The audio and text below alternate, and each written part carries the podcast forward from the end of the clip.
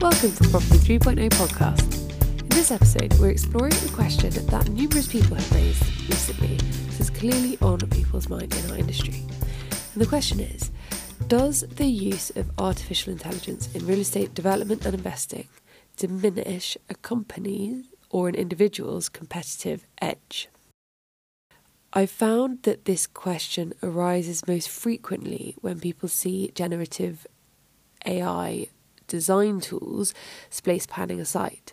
So these are tools like Delve or Parallelo when you give it a site plan and ask it to design a building and pretty much straight away it comes up with numerous options and if it's trained properly it should be the most efficient layout for whatever requirement you've asked for. So let's say you've said I want 50% site cover. I want it to be all resi. I want 50% two beds, 25% three beds, and the rest one beds. It should produce the most efficient layout for that. And when you see this type of kit in action, it is compelling. If you are a developer or an investor looking at numerous sites, the idea that you can get that kind of accuracy close to instantly compared to having to wait for feasibility work for weeks is quite exciting. However, the conversation that follows, that I've had a number of times, is okay, so wait a second, what if everyone who is looking at this site is using this tool? Will we all assume we can build the same thing? And does it mean that we all bid the same price? It's kind of daunting, and it doesn't just apply to design, it also applies to using AI in market analysis. So, take, for example, data companies like Placemake, who collate and then draw out conclusions from a vast variety of data sources, more than any single human could have previously computed. So, where we might previously have looked at comparables, footfall data, rental growth, companies like Placemake overlay current market data, current supply, current infrastructure, current demographics on top of proposed developments, proposed infrastructure, proposed demographic change.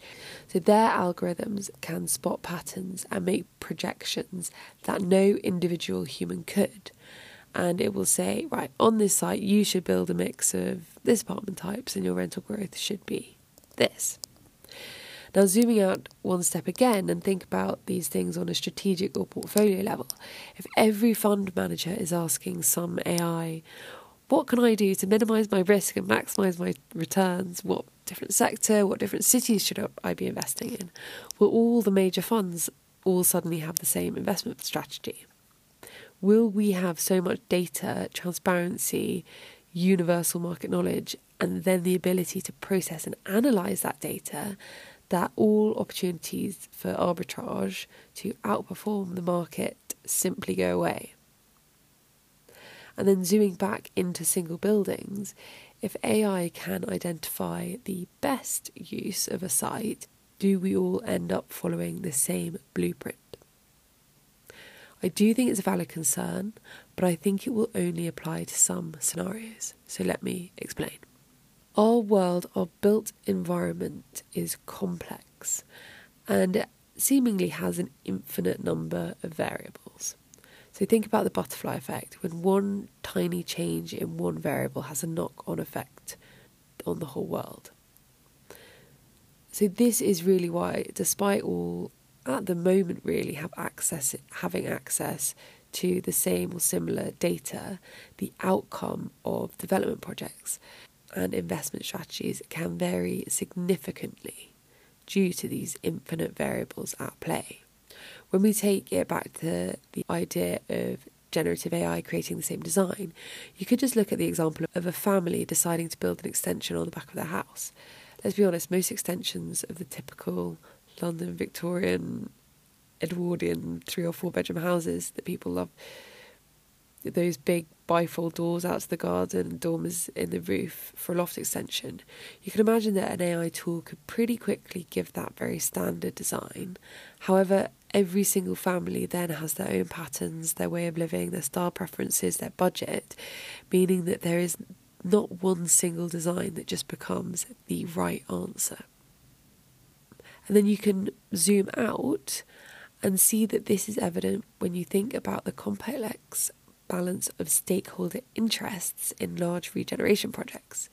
So, when you have a site with numerous buildings and use classes, the diversity of potential arrangements is vast. And I don't believe that an algorithm could come up with a layout that was categorically the highest and best use for all stakeholders, not least because the way those large spaces are redeveloped then changes the way that people flow around them and ultimately changes the number of stakeholders. So, again, it wouldn't just be predicting the ultimate layout for today, but trying to model those changes over time. And I think that takes us back to the land of close to infinite variables. Now, there is one area where I believe AI could effectively take away the developer's edge, and that is on single buildings or sites that are being developed for some kind of commercial use, and I, I mean that including build to rent or build to sell resi. Here, the constraints are often clearer. Say you've got a single building or a single site in a conservation area with a very clear planning context, a standard height to follow, and similar materials. It could be very clear that you're not going to stick a 10 story steel tower in the middle of a Georgian brick terrace. On a very small and constrained site, there's likely to be quite clear ways to maximise light, improve the ease of access, get all the services logically arranged within these constraints. And then beyond the physical, imagine again in the residential context, it could be that the area has a very clear demographic, i.e., strong need for two bed, two bath flats broadly in a particular price range. So, what are the implications? I think there could be an arbitrage for first tech adopters. So, in the residential example, using AI to generate these designs, get a nice logical service placement, rendering the surrounds, assumes that you could get to planning quicker, get to technical design quicker with fewer mistakes and reruns. And if you have more confidence in your market data, quicker to analyse the reams of TFL footfall data, whatever it is.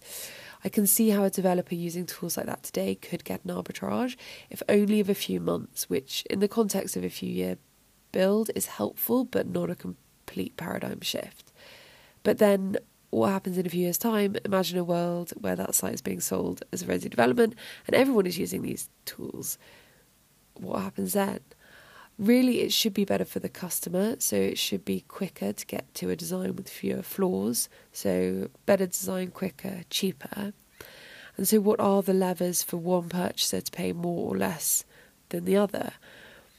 Obviously, strategy and operations become more important. So, you know, is it a build to sell versus build to rent versus build to short stay? How well is it managed and operated once it is built? And how is it designed for that operational management? And then, of course, ultimately, key levers are the purchase cost finance and their individual return requirements. And it's worth saying that this isn't too far off where we are already on smaller, more constrained sites and where there's clear direction from the local authority. You know, on, on those kind of sites, we are already getting much more transparent and there are fewer opportunities for arbitrage. In these scenarios, operations are becoming a key way that investors differentiate themselves and find alternative routes to value. So I think for sites with single uses and many constraints, those will be the first where we see the opportunities for arbitrage being reduced by using generative AI tools for the layouts, for the serving structure. But again, the variety and the potential for operational strategy is still so great that it won't be a zero arbitrage situation. An interesting comparison is to look at algorithmic trading in the stock market, which has obviously been happening to some degree for decades because it should take out human error and human biases. And it allows for products such as index funds, which many people like for their slow, steady tracking of the market.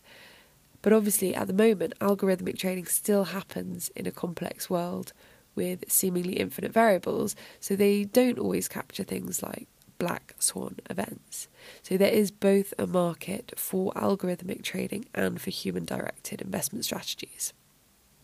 Finally, if we do get to a point where AI is intelligent enough to make accurate predictions of everything because it can foresee every possible iteration and predict precisely what is going to happen at any point, we are in a very different world and future.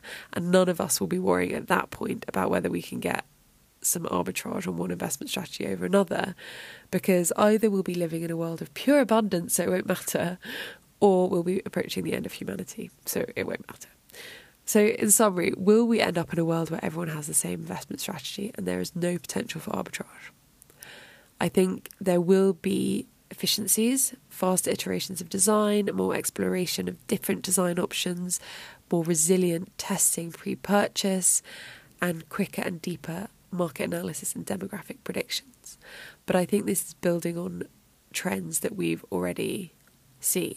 AI will deepen this, but our markets have already become pretty transparent.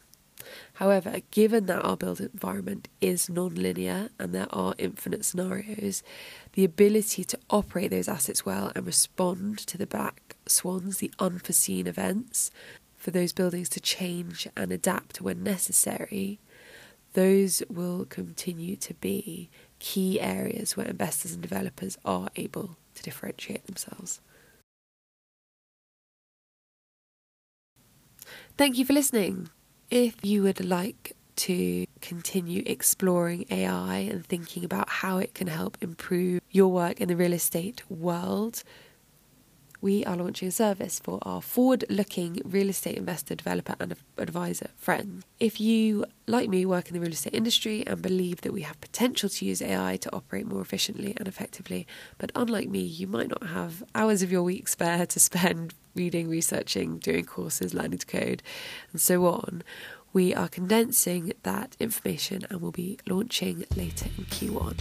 Head to ai-re.co forward slash join us, one. I'll put the link in the episode description. Thanks for listening.